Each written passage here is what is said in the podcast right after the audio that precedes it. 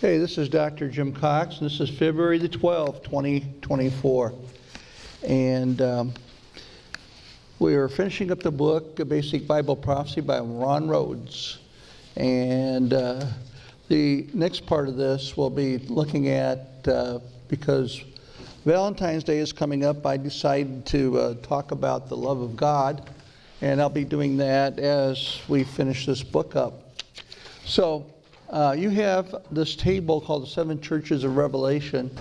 And on page 192 of the book, and this kind of came out of the blue here. I mean, I just see he included this.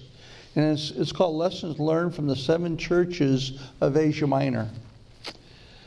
And uh, he writes this. He says, he says in Revelation 2 and 3, we read about seven churches in seven cities in Asia Minor Ephesus, Smyrna, Pergamum, Thyatira, Sardis, Philadelphia, and Laodicea.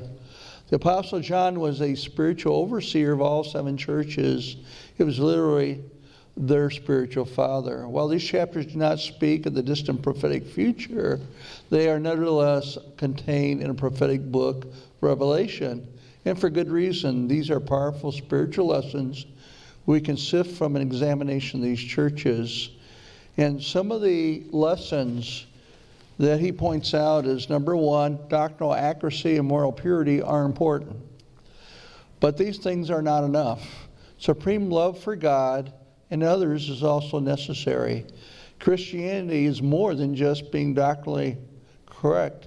It involves an ongoing love relationship with the Lord. And that's what I'm going to be talking about here in a little bit. Number two, do not sweat over earthly troubles. Our destiny in heaven is secure. Rejoice. Number three, repent of openness to false teachings, which can lead to appropriate, inappropriate behavior. And abstain from all forms of fornication, as sexual immorality.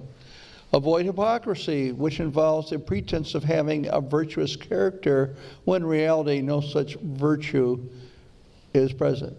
Christians should be as what you see is what you get, right? That was an old statement by Flip Wilson, an old comedian. What you see is what you get. Do not be lukewarm in your commitment to God. And so those were the lessons. So if you take a look at the chart that I gave you, you see the, the, the seven churches, and they're broken down to a commendation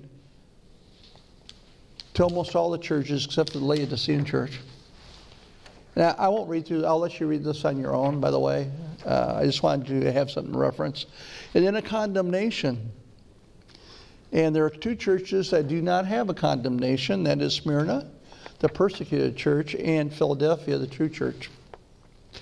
And there's some counsel for each one. And uh, the one that uh, that I think is important here is the one to Ephesus. And it says, The condemnation is, Thou hast left thy first love.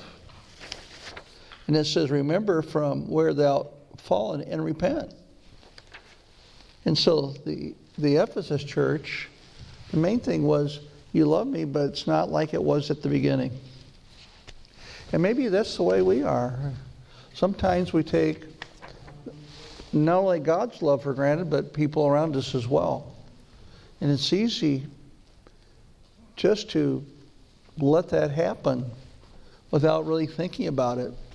And so, although the, the Ephesian church was doing good works, Still, it wasn't the passion and the zeal they had, the first love they had with God. So take a look at that. I think it'll be instructive for you. Uh, we may get to that again in the new book. I'm not sure where it's addressed in that book, but uh, we may get to that again. We'll spend more time on it. So let's take a look at the handout I gave you. And like I said, this is Valentine's coming up in two days, and I just felt led, like I said, I called an audible if you're watching football. You get up to the line, you see it's not what you thought, you call an audible. Well, I kind of did that tonight. So, four facts about God that are undeniable and will not change. In the first one, I cite a couple of verses here Romans 5 8. But God shows his love for us in that while we were yet sinners, Christ died for us. And we love because he loved us first. He first loved us. So, what was there about us that caused God to choose us? You get to wonder if he didn't have to hold his nose, or speaking, right? There's nothing. Nothing desirable about it. In fact, we were sinners, all of us, since all sin and fall short of the glory of God, Romans 3.23. All of us. And yet God chose in his infinite wisdom of which far beyond our understanding, he chose us to have a relationship with himself. And he took the first move. He chose us even when we weren't worthy. And the scriptures tell us that. So, the first undeniable fact about God's love, and this will not change, is that I have been adopted because of his love into the family of God, and God is my Father. If you've trusted his Son, Jesus Christ, and you've asked him in your life, as it says in John 1.12, but to all who received him, who believed in his name, he gave the power to become children of God. If you've received him in your life as your Savior, believe that he is the Son of God and that God raised him from the dead, that he died for your sin and God raised him from the dead. It tells us in Romans 10.9 that you shall be saved. And we had that relationship. And it tells us in Ephesians 1, 3 to 6, you read, read along with me. Blessed be the God and Father of our Lord Jesus Christ, who has blessed us in Christ with every spiritual blessing in the heavenly places, even as he chose us in him before the foundation of the world, that we should be holy and blameless before him. In love, he predestined us for adoption through Jesus Christ, according to the purpose of his will, to the praise of his glorious grace with which he has blessed us in the beloved. Now, I don't understand it, but it tells us in love, He chose us to be part of His family. And since He chose us, we can't unchoose ourselves. We're secure in Him. He chose us before the foundation of the world, before we were ever born. God's not limited by time as we are. And he chose every one of us that has accepted him, his son, to be part of his spiritual family. And he did it in love, it tells us. In love. 1 John 3 1 See what great love the Father has lavished on us, that we should be called children of God. And that is what we are. The reason the world does not know us is it did not know him. And it says, what does it mean to be lavish? What does that mean to be lavish? Oh, yeah. Overabundant, overflowing. He says God lavishes his love on us. Are we deserving? No. We can't earn it. Yes, Paul, go ahead.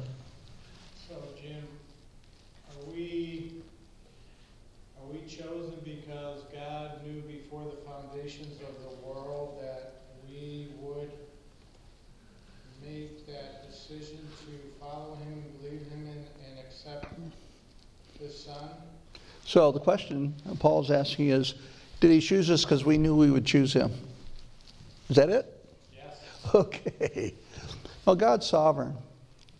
And yes, he's omniscient. But even further, he's sovereign. Uh, I think it's, um, trying to think here. Uh, the verse says that God established his throne in the heavens and he is sovereign over all. So even though he's omniscient, uh, omniscient, he would not be able to know anything unless he ordained it. He has to ordain it before he can know it. Every atom in the universe is under his control. There are no rogue atoms. If there's a rogue atom, atom, then he would not be sovereign. So, the main principle we see in Scripture, I'm going to show you a verse here in just a moment. The main principle we see in Scripture is God does whatever will glorify Himself the most. Some people think, well, the main thing in Scripture is redemption. It's not. He glorifies Himself through redemption, but He is glorified because He is God and there's no one like Him. And in Psalm 46, 9 and 10, it says, Remember the former things of old, for I am God and there's no other. I am God and there's none like me, declaring the end from the beginning, and from ancient times things not yet done. Saying, All my counsel will be established, and I will accomplish all my purpose. How can he say that if it was up to man to make a decision? He says, I'm sovereign. And what I declare is going to happen. I'm going to accomplish all my purpose. You say, well, how do we know that? Well, let me give you one verse. And uh, one verse that comes to mind is Acts 13 48. I think it addresses, addresses what you're talking about there. So let me go to the book of Acts. In chapter 13, this is kind of an interesting verse. 1348. And it says this When the Gentiles heard this, they were glad and honored the word of the Lord, and all who were appointed for eternal life believed. What? Yeah, all who were appointed for eternal life, they believed. That's kind of sound like God's sovereign. Don't we have a free will? Yes, we do. God merges his free, our free will and his sovereignty, and we don't understand how he does it.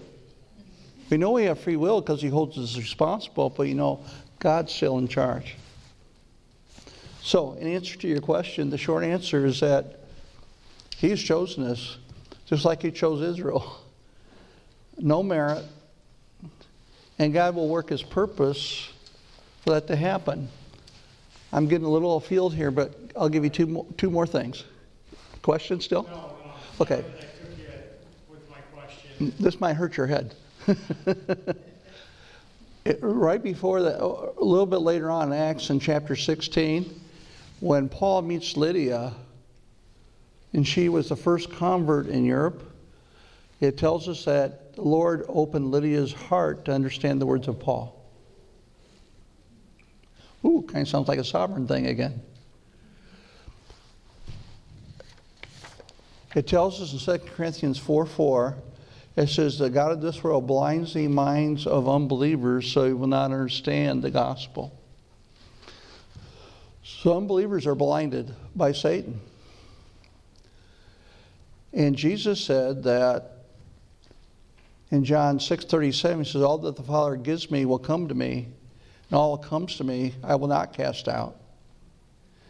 He goes further in John 6:44 and he says nobody comes to me except the Father draws them. So two things have to happen sovereignly. When if we're trying if we want someone to come to Christ, I pray definitely two things. Number one, the Holy Spirit would unblind their eyes because Satan has blinded their eyes. And number two, that the Father would draw that person to Jesus. Because he said, No one comes to me unless the Father draws them. So God's in control. So, short answer is that uh, for whatever reason, God has ordained those that would come to believe, yet they believe their own free will, and He chose them based upon love, even though we didn't deserve it. But you're not talking predestination. What's that? You're not talking predestination. I'm just telling you what the scriptures say. Okay? I'm telling you what the scriptures say. Predestination is a topic for another night. Okay? But I'm just reading what the scriptures say. He says he chose us from the foundation of the world. He tells us in Romans 9, he says, I love Jacob but hated Esau, even though they have done nothing yet. What? There's an argument there I won't get into, but, you know, Paul says, Who can find fault then? And Paul's answer is, Well, who are you that criticize the potter? The potter can do whatever he wants because God's God and we're not. Do we have a choice? Yes, we have free will. We have to choose Christ and ask Him to come into our life. That's all we should worry about, right? And people say, well, hey, if there are the elect, then why should we even worry about it? I'm not talking about love, by the way. I got I got to get back, but because God commands us to share His love with other people. It tells us in Romans 10 17, faith comes by hearing, hearing by the word of God. It tells us a little earlier, it says, How will they hear unless they have a preacher? See, we're plan A for God to accomplish His, his purpose. We're plan A. But I'm just reading the scripture, and the scripture tells me, He says,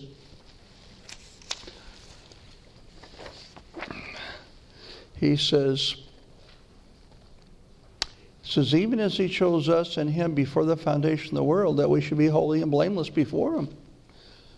He predestined us for adoption through Jesus Christ, according to the purpose of his will. The motivation was his purpose of his will, to glorify himself. I'm just going to let God be God, folks. I may not understand it all and all the details, but I'm just going to believe his word, and that's what he says. And all I can do is say, like Paul said, it's all God's grace, unmerited favor. I didn't deserve it, I didn't earn it. Paul said he was the worst of sinners. And if God can save Paul, he can, he can save anyone. And look at the relationship he gives us in Romans 8 15 and 16. And by the way, if, if down the road you want to get more into predestination or election, I can do that. I teach on, I teach on doctrinal state, doctrine as well. I don't just teach on prophecy. I teach on apologetics, defending your faith, and doctrine. Um, I've done that for years, and I let the Scripture speak for itself. I, if you get to know me, I don't try to give my opinions. I try just to go to the Scripture and say. So when when people ask me, well, you know, is God ordained or is he just look ahead and he just sees who's going to accept him?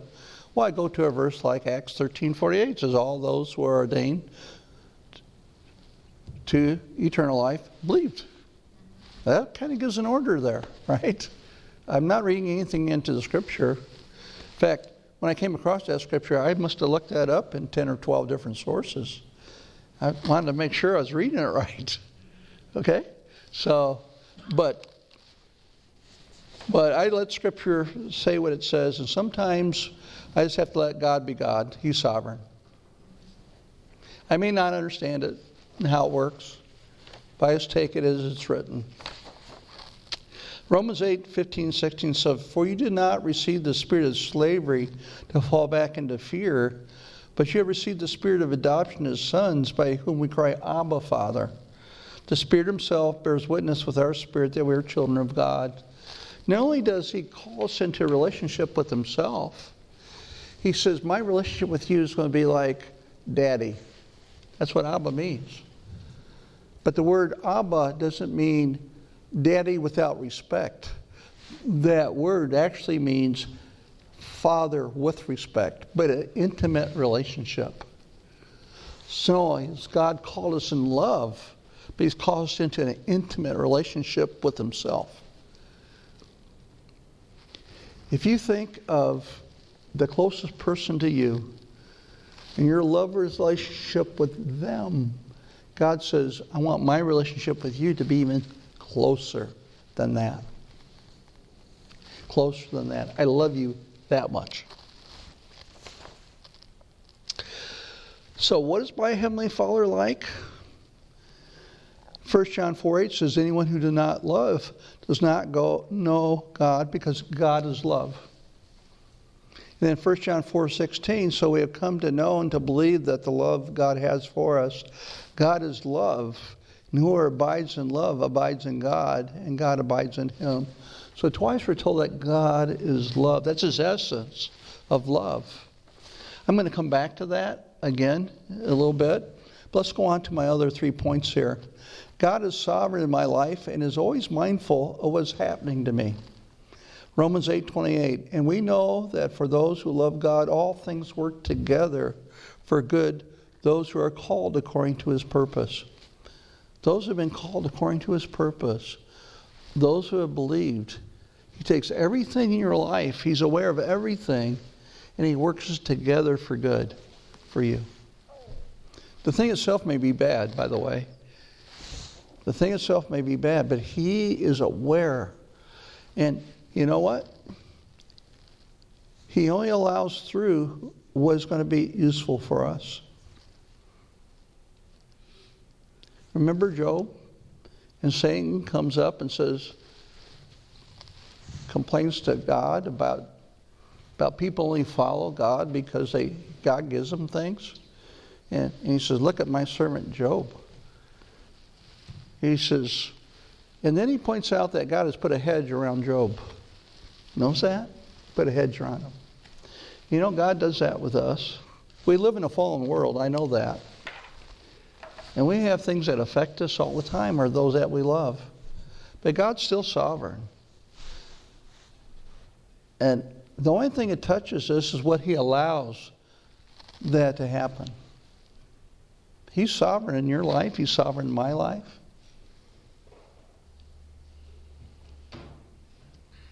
As He was in Job's life. But He works all things together for good. Matthew 10, 29, 31. Are not two sparrows sold for a penny? Not one of them will fall to the ground apart from your Father. But even the hairs of your head are all numbered. Fear not, therefore you're more valuable than many sparrows. It's unbelievable that God knows even the number of hairs on our head. Can you imagine that? He knows us that intimate, that intimate. And that He's sovereign. Not one sparrow falls ground apart from God allowing that to happen. 1 Peter 5 7, casting all your anxieties on Him because He cares for you. He cares for you. Cast your anxiety on Him. Psalm 139, 17, 18. I really like this verse. It says, How precious are your thoughts about me, O God? They cannot be numbered. I can't even count them. They outnumber the grains of sand. And when I wake up, you're still with me. Do you know what that says? You know, some people think God is so, He's dealing with all the big things. How could He care about me? And yet, this scripture tells us that God's thoughts towards us, each one of us, are so many that we can't even count them. If you read Psalm 139, uh, you, sh- you need to take a look at that psalm. It says that God is aware when we wake up and when we sleep, He's there. When we're sleeping, when we wake up, He's still there. He says He puts, it says He hems us in before and behind. It's unbelievable that God cares for us that much. That He's always aware and always there in that love relationship He has with us. And as I write, nothing touches me unless it goes through my Heavenly Father's hand. And God loves me very much. John 17, 23 says, I and them and you and me. This is Jesus' real prayer. Jesus' prayer in John 17. And he says, I and them and you and me, that they may become perfectly one, So the world may know that you sent me and loved them even as you love me. I had to read that again. It says that God loves me as he loves Jesus, God the Father. He loves me that much, like he loves the Son. And I love this word picture in Luke 15 20. And he arose and came to his father. But while he was still a long way off, his father saw him and felt compassion and ran and embraced him and kissed him. You know, that's the story of the prodigal son. And if you remember the story, the son wanted his inheritance, which show he didn't respect his father because you're supposed to wait, you know, after they die to get your inheritance. And he wanted his inheritance. And the father granted it to him. And so what did he do? He goes off and he throws it all away. Pretty soon he was eating with the pigs. And he says, Why should I do this? I'll, I'll go back to my father and beg for his forgiveness. Maybe I can be a servant. And here's the picture. Here comes the son. And once you know it, the father's looking for him every day. And he sees the silhouette coming from the distance. And he recognizes this is my son. And what does he do? He takes off and runs to him. Back in those days, it was not honorable for an elder to, to take off and run. He didn't care.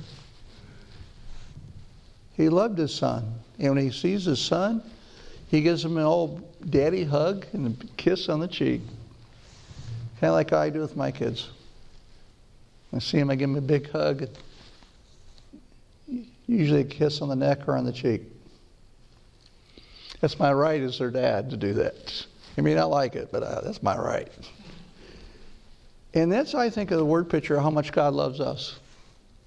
You know, when I approach God and I get into the scriptures and I get into, I always imagine that the Father running to me, giving me a big hug and a kiss on the cheek.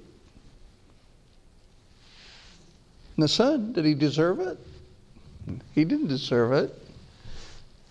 The way he treated his dad and so forth, and the Father forgave him. He says, I love you, son. You're not a slave, you're my son. And celebrated it. That's the relationship we have with the Father, folks. He loves us that much. And, and I challenge you, think of that word picture every time you approach His Word. He's waiting for you to have that relationship with Him. He takes the initiative, He looks forward for that fellowship that we have with Him. And I write down here nothing I can do or not do will cause him to love me more than he already does. He loves us that much. And he will never forsake or leave me. Hebrews 13, 5 says, Keep your life free from the love of money and be content with what you have, for he said, I will never leave you nor forsake you. He's always there, he's always faithful. Romans 8, 38 and 39. For I am sure that neither death nor life, nor angels, nor rulers, nor things present, nor things to come, nor powers, nor height, nor depth, nor anything else in all creation will be able to separate us from the love of God in Christ Jesus our Lord. I think it covers about everything. I can't think of anything left out. Nothing is going to separate us from His love. And He tells us that because we, He loves us like that, we should love others that way. And He says in John 13 here, a new commandment I give to you that you love one another just as I've loved you you also are to love one another. By this, all people will know that you are my disciples if you have love for one another. Now, let's, let's talk about God and his character. We read earlier on that God is love. And so, if you flip over the page here, on the other side, remember 1 John 4 8, which we cited, it says, Anyone who does not love does not know God because God is love. Well, isn't it interesting that in 1 Corinthians 13 we have a description of what love is? What, what's the Bible's view of love? What is that like? So let me read the passage here. You can read along with me in 1 Corinthians 13 4 through 7. Love is very patient and kind, never jealous or envious, never boastful or proud, never haughty or selfish or rude. Love does not demand its own way, is not irritable or touchy, it does not hold grudges, and will hardly even notice when others do it wrong. It is never glad about injustice, but rejoices whenever truth wins out. If you love someone, you will be loyal to him no matter what the cost. You always believe in him, always expect the best of him, and always stand your ground in defending him. So I asked myself the question well, how does that relate to God? If God is love, how does he exhibit these characteristics as it relates to me? And so that's what I tried to do here in the uh, what follows. So he mentions patient. Love is patient. God is patient with me even when I am slow to learn and keep on making the same mistake and committing the same sins. He never turns his back on me. He knows my weaknesses and he still accepts me as his child. Praise God for that. Kind. Love is kind. God is kind and gentle when dealing with me. He is thoughtful in giving me what I don't deserve every good gift. He is gracious to me. He is not harsh in his relationship with me, but gives me just what I need to grow and for my good. Love is never jealous. God wants the best for me and desires an intimate relationship with me. It's never envious or boastful or proud. God reveals only what he truly is. He is God Almighty. Yet he is not arrogant towards me. He wants an intimate relationship with me. Never haughty or selfish or rude. God is not rude. Even though he is far above me, he is respectful to me as his child. I have value in his eyes. God is not selfish but cares for my needs. He's not demanding love that doesn't demand its own way. God does not insist on his own way. He gives me a free will to choose, even though He is sovereign and in complete control. He gives the promise that if I delight in Him, He will give me the desires of my heart. God is ever giving. He wants my joy to be full in Him and wants to give me an abundant life. Love's not irritable or touchy. God is not irritated at me.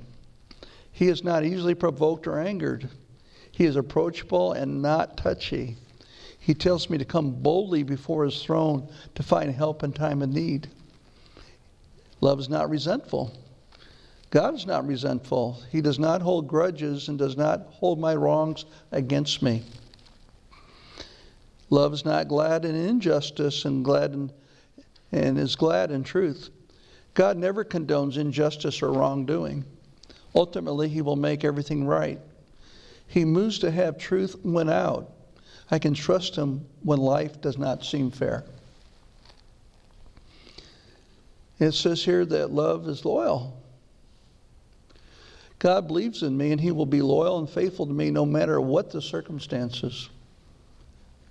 And it says that love expects the best and defends. God expects the best, expects the best from me and remains steadfast in difficult times. He is on my side and for me. He will never leave me or forsake me. Nothing touches me unless He allows it. Can't you love that kind of God? God is love. Well, something for you to think over as uh, we have Valentine's Day. Think of the love that God has for you. Let me hand out one last handout. Thanks for letting me share that, by the way. I felt God led me to do that and a little out of the ordinary that we're doing here. Let me give you a handout on the uh, contact information uh, for the next class that we're going to start. And uh, let me pass this around.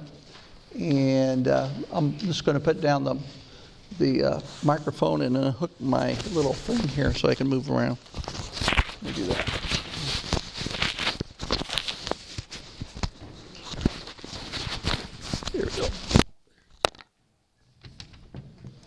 I'll talk about this in just a second here, but you pass.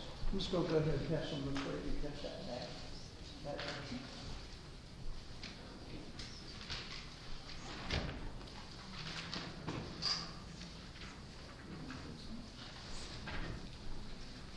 We'll start these down this way.